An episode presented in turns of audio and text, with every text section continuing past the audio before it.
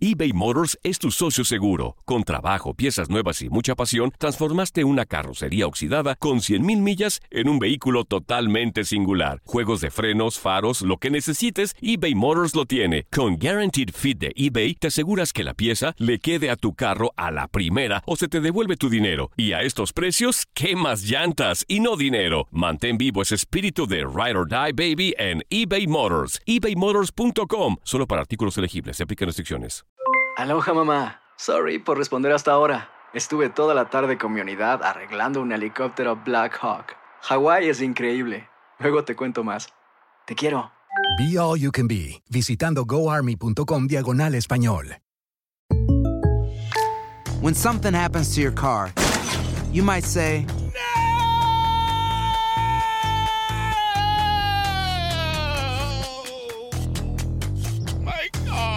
but what you really need to say is something that can actually help. Like a good neighbor, State Farm is there. And just like that, State Farm is there to help you file your claim right on the State Farm mobile app. So just remember, like a good neighbor, State Farm is there. State Farm, Bloomington, Illinois. Boost Mobile tiene una gran oferta para que aproveches tu reembolso de impuestos al máximo y te mantengas conectado. Al cambiarte a Boost, recibe un 50% de descuento en tu primer mes de datos ilimitados. O, con un plan ilimitado de 40 dólares, llévate un Samsung Galaxy A15 5G por $39.99. Obtén los mejores teléfonos en las redes 5G más grandes del país. Con Boost Mobile, cambiarse es fácil. Solo visita boostmobile.com. Boost Mobile, sin miedo al éxito. Para clientes nuevos y solamente en línea, requiere AroPay. 50% de descuento en el primer mes requiere un plan de 25 dólares al mes. Aplican otras restricciones. Visita El siguiente podcast es una presentación exclusiva de Euforia On Demand.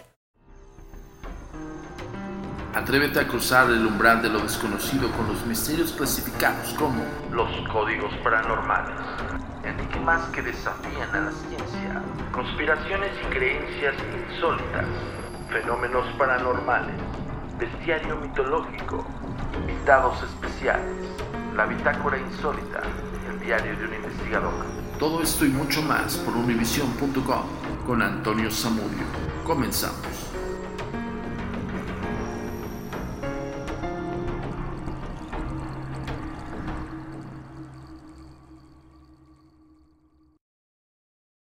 La comunicación es muy importante para nosotros. Síguenos en nuestras redes sociales. Facebook, arroba a mi paranormal. Twitter, arroba agentes de negro. Instagram, arroba insólito. Nuestro sitio oficial, www.agentesdenegro.com.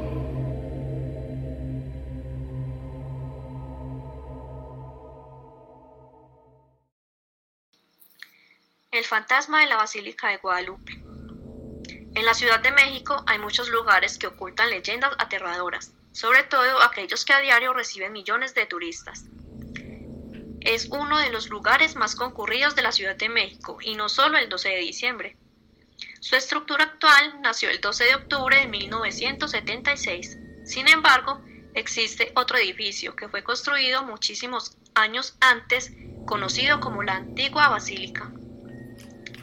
Desde que ese viejo edificio se construyó, por ahí del año 1709, millones de personas han visitado el lugar con propósito de cumplir mandas, elevar oraciones o solo turistear.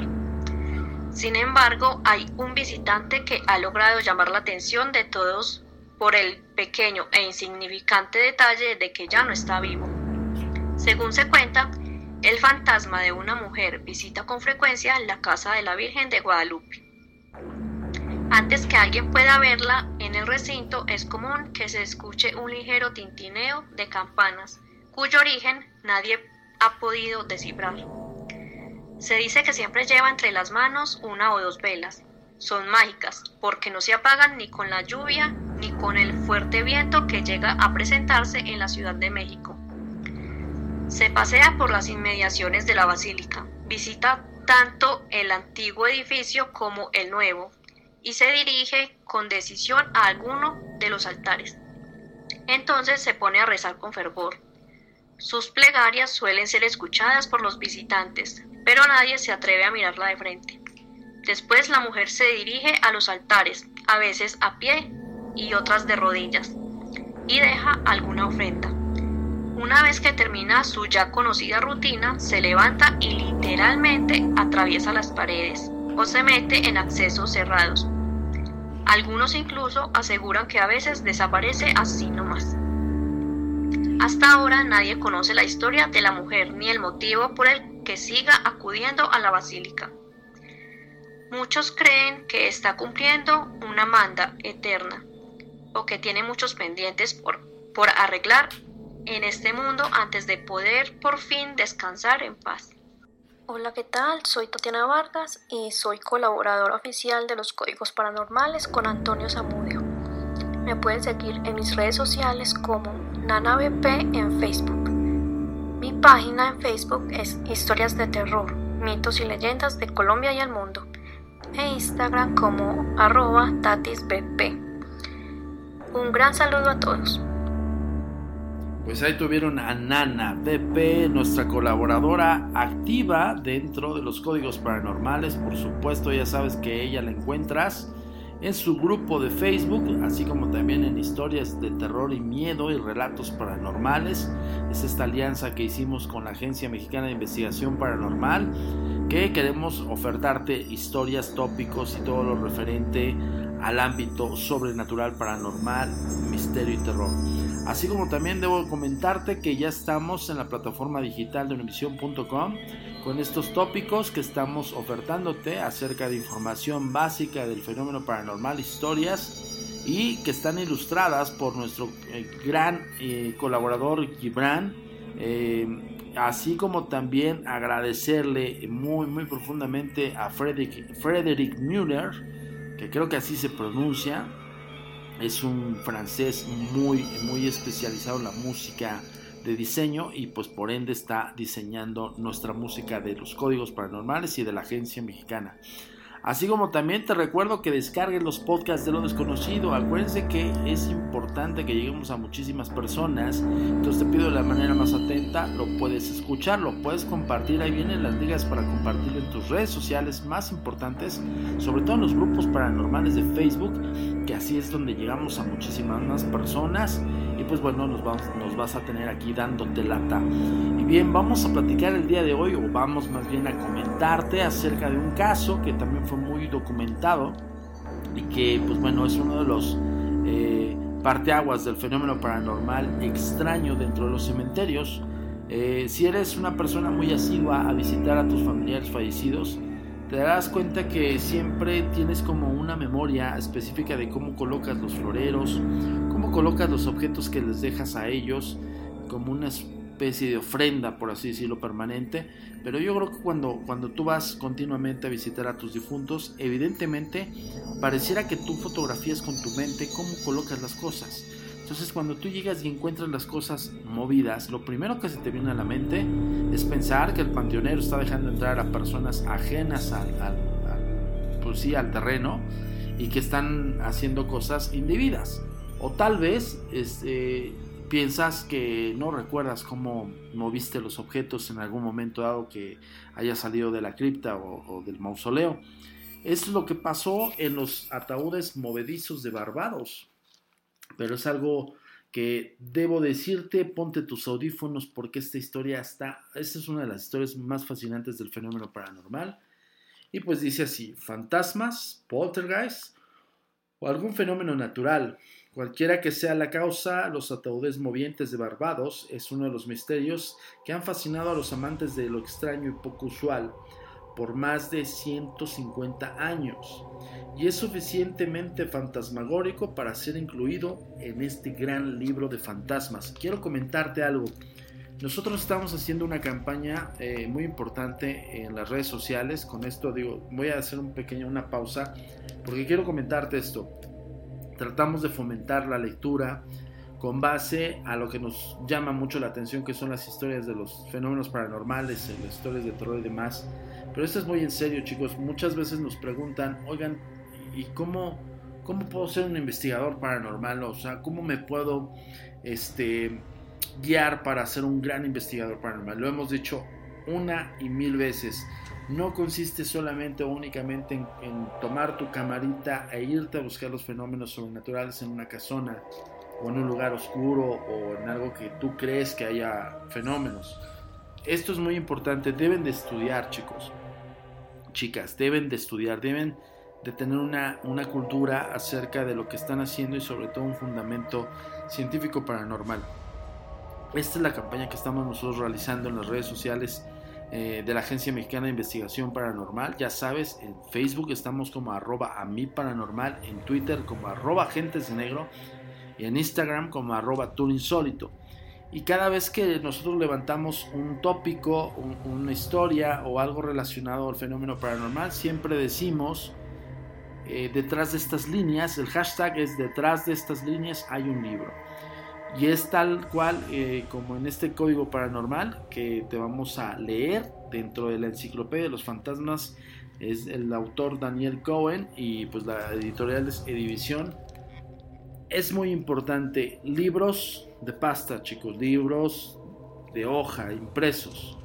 Eh, hay mucha información allá afuera en internet y hemos dicho también exhaustivamente que no todo es real. Entonces muchos se fundamentan en algo sui generis o, un resumen muy sintetizado de, la historia o del caso documentado y omiten detalles o cosas así. Que no nos dé flojera leer, al contrario, cuando empiezas a involucrarte más en el tema de, en estos temas, cuando lees un libro, te lo acabas ese mismo día. Entonces, te recomendamos, eh, Antonio Zamudio y la agencia mexicana te recomienda leer más. Acuérdate, detrás de estas líneas hay un libro. En este caso, detrás de este podcast de lo desconocido, hay un libro. El suceso ocurrió en la isla de Barbados, en la India Oriental, como a 7 millas de Bridgetown. La capital se encuentra el cementerio de la Iglesia de Cristo, en el cementerio hay una gran cripta construida en parte sobre la superficie y parte debajo. En la actualidad está vacía y así ha estado durante mucho tiempo. La razón es un misterio. Eh, no se sabe con exactitud quién construyó la cripta. Los registros de la iglesia se refieren a ella como la cripta Chase y la mayoría de las personas sepultadas ahí pertenecían a la familia Chase. Pero también habían otros. El primer ataúd que fue colocado en la cripta contenía los restos mortales de la señora Thomasina Goddard. Em, su sencillo ataúd de madera fue colocado en la cámara subterránea en julio de 1807. En 1808 fue depositado en la cripta el ataúd de la pequeña Mary Ann Chase, de dos años, seguido por el de, el de Dorcas Chase, hermana mayor de Mary Ann, y el 6 de julio de 1812 eh, se corrió el rumor de que Dorca se había dejado morir de hambre por la desesperación de tener eh, un padre tiránico y cruel. Pocas semanas después tocó el turno del padre, él era el honorable Thomas Chase, quien tenía fama de ser uno de los hombres más odiados de la isla. Cuando la cámara se abrió, los asistentes al funeral entraron con las luces y encontraron con sorpresa que ninguno de los ataúdes se encontraba en su lugar original. El ataúd de la niña Chase se había movido hacia la pared opuesta. La primera acción perdón, de los presentes fue eh, de enojo, pues supusieron que los ataúdes habían sido movidos por ladrones de tumbas. Pero al irse calmando se dieron cuenta de que los culpables no podían ser ordinarios ladrones de tumbas. En la cripta no había nada que, que robar y lo más importante, solo había una entrada y estaba cubierta de una placa eh, pesadísima de mármol. Después de cada sepelio la placa se pegaba con cemento en su sitio y para abrir de nuevo la cripta había que quitar el cemento con cincel y martillo. Antes de abrir la cripta, la placa de mármol estaba en su lugar y en el cemento que la aseguraba estaba tan duro como una roca. Desde luego pudo ser abierta y después sellada con cemento de nuevo, pero ¿para qué se tomaría alguien tanta molestia? Nadie podía deducir eh, lo que había pasado, pero la mayoría de los dolientes supusieron que de una u otra manera los sepultureros eran los responsables aunque nadie sabía bien cómo o por qué los ataúdes fueron colocados de nuevo en el mismo sitio y el pesado ataúd de plomo del honorable señor, Chase fue colocado con gran dificultad en su sitio correspondiente. La cripta se selló de nuevo. Pasaron cuatro años de que se abriera otra vez la cripta para un sepelio. El 25 de septiembre de 1816 recibió el cuerpo de Charles eh, Brister eh, Ames, de 11 años, y una vez más los presentes descubrieron que los ataúdes en el interior estaban fuera de su lugar. Ahora el misterio era más grande. De los primeros tres ataúdes, uno era de madera los otros dos eran relativamente pequeños, pero el ataúd del honorable señor Chase pesaba 120 kilos y se había requerido de ocho hombres para introducirlo a la cripta. Esta vez el desorden no podía haber sido causado por un solo banda, sino por un pequeño grupo. ¿Por qué querría alguien tomarse tantas molestias? Y enfrentar el peligro, pues el castigo sería severo para cualquiera que fuera encontrado violando una tumba. El siguiente sepelio ocurrió solo 52 días después, esta vez era de Samuel Brister, padre del pequeño que fue sepultado poco antes. El señor Brister estaba sepultado en otra parte, pero sus restos fueron cambiados a la cripta Chase. La procesión fúnebre, ahora en mayor por la cantidad de curiosos que querían saber si los ataúdes se habían movido otra vez, la placa que cubría la entrada de la cripta fue cuidadosamente examinada al parecer estaba intacta, pero cuando la cripta se abrió era obvio que los ataúdes habían sido movidos de nuevo. El ataúd de la señora Goddard, la única de madera, estaba muy dañado. No se sabe si a causa del manejo o por causas naturales. Tuvo que ser amarrado con alambre para que no se desintegrara. Los otros cuatro ataúdes, todos de plomo, estaban diseminados por todos lados. El reverendo Thomas Otterson, rector de la Iglesia de Cristo, y otras prominentes personas investigaron la cripta Chase cuidadosamente, pero no encontraron ninguna pista del por qué o cómo los ataúdes eran movidos. Todo lo que pudieron hacer fue ordenar que los ataúdes fueran colocados de nuevo en su lugar original y sellar la cripta una vez más. Ya para entonces los ataúdes movientes eran un tema de especulación en todas las personas de la isla y esperaban con ansia para ver qué pasaba la próxima vez que se abría la cripta. Tuvieron que esperar tres años hasta que el 17 de julio de 1819 fue difícil cincelar el cemento alrededor de la placa de mármol. Pero cuando la cripta se abrió, los presentes encontraron que los ataúdes estaban en desorden. Como detalle curioso, solo el frágil y ligero ataúd de madera de Tomasina Goddard se encontraba donde había sido colocado antes. Lord eh, así es como creo que se dice, el gobernador de la isla ordenó una investigación por su cuenta. Cada centímetro de la cripta fue revisado, los ataúdes sellados fueron examinados minuciosamente, pero no se encontró ninguna pista. Una vez más, los ataúdes fueron ordenados colocados, eh, colocando los más grandes sobre el piso y los dos pequeños de los niños encima. El ataúd de madera permaneció recostado contra la pared y el gobernador hizo esparcir arena en el piso de la cripta. En la arena se marcarían las pisadas de cualquiera que entrara a la cripta. Después de el lugar se cerró y los sellos personales del gobernador y los dos hombres y, y otros dos hombres fueron impresos en el cemento fresco que sellaba la placa de mármol. Cualquiera que quisiera mover los ataúdes esta vez tendría que violar los sellos. Hecho esto, todos se retiraron y a esperar el próximo funeral, pero el gobernador no pudo esperar. El 18 de abril de 1820, él y un grupo de amigos curiosos fueron a la iglesia de Cristo y examinaron la cripta. Los sellos no habían sido alterados, pero cuando entraron y encontraron los ataúdes en un desorden peor que nunca, algunos incluso estaban volteados. Sin embargo, el ataúd de madera no había sido movido. En la arena del suelo no encontraron ninguna pisada.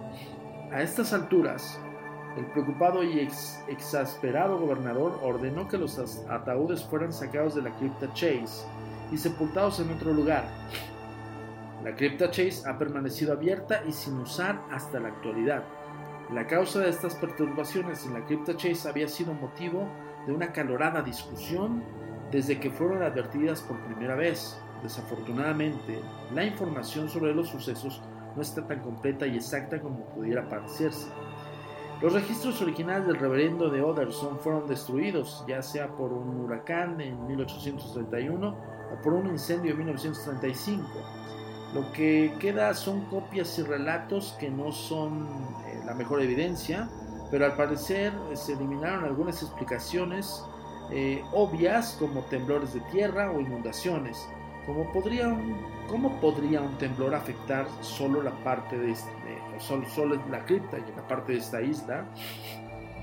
Nunca se encontró agua en la cripta y además el ataúd de madera de la señora Goddard era el único que no se movía, mientras los de plomo más pesados cambiaban de lugar. La especulación más excitante fue enfocada en las posibles explicaciones psíquicas. Muchas personas han señalado que las perturbaciones comenzaron después del sepelio de Dorcas Chase, una probable suicida, y los suicidios son, desde luego, el origen de muchos relatos de espíritus sin descanso. El honorable Thomas Chase en sí tenía fama de ser malo, otra característica popular de esta clase de relatos.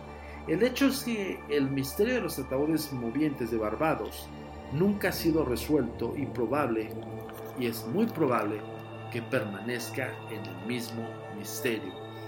Gran, gran historia de los ataúdes movidos de Barbados. La verdad es que yo cuando leí el libro y cuando justamente me paré en este caso, estuve buscando más información y, hay por ahí inclusive hay imágenes. Vamos a subirlas a las redes sociales. Bueno, por hoy nos despedimos. Nos vemos la próxima semana con otro podcast de lo desconocido. Ya sabes que nos encuentras en las redes sociales y comparte este podcast. Y gracias a univision.com y por supuesto Euphoria on Demand. Nos vemos la próxima semana con otro podcast de los conocidos los códigos paranormales. Hasta la próxima. La comunicación es muy importante para nosotros. Síguenos en nuestras redes sociales. Facebook, arroba a paranormal. Twitter, arroba agentes de negro.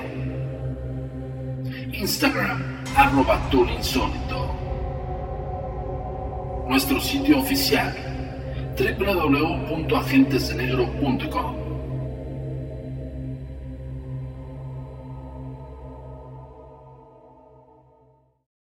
El pasado podcast fue una presentación exclusiva de Euphoria On Demand. Para escuchar otros episodios de este y otros podcasts, visítanos en euphoriaondemand.com. Aloha mamá. Sorry por responder hasta ahora. Estuve toda la tarde con mi unidad arreglando un helicóptero Black Hawk. Hawái es increíble. Luego te cuento más. Te quiero. Be All You Can Be, visitando goarmy.com diagonal español. Boost Mobile tiene una gran oferta para que aproveches tu reembolso de impuestos al máximo y te mantengas conectado. Al cambiarte a Boost, recibe un 50% de descuento en tu primer mes de datos ilimitados. O, con un plan ilimitado de 40 dólares, llévate un Samsung Galaxy A15 5G por $39.99. Obtén los mejores teléfonos en las redes 5G más grandes del país. Con Boost Mobile, cambiarse es fácil. Solo visita boostmobile.com. Boost Mobile, sin miedo al éxito. Para clientes nuevos y solamente en línea, requiere AroPay. 50% de descuento en el primer mes requiere un plan de 25 dólares al mes. Aplican otras restricciones. Visita Boost para detalles. Si no sabes que el Spicy McCrispy tiene Spicy Pepper Sauce en el pan de arriba y en el pan de abajo, ¿qué sabes tú de la vida? Para, pa, pa, pa. Cassandra Sánchez Navarro junto a Catherine Siachoque y Verónica Bravo en la nueva serie de comedia original de Vix, Consuelo, disponible en la app de Vix ya.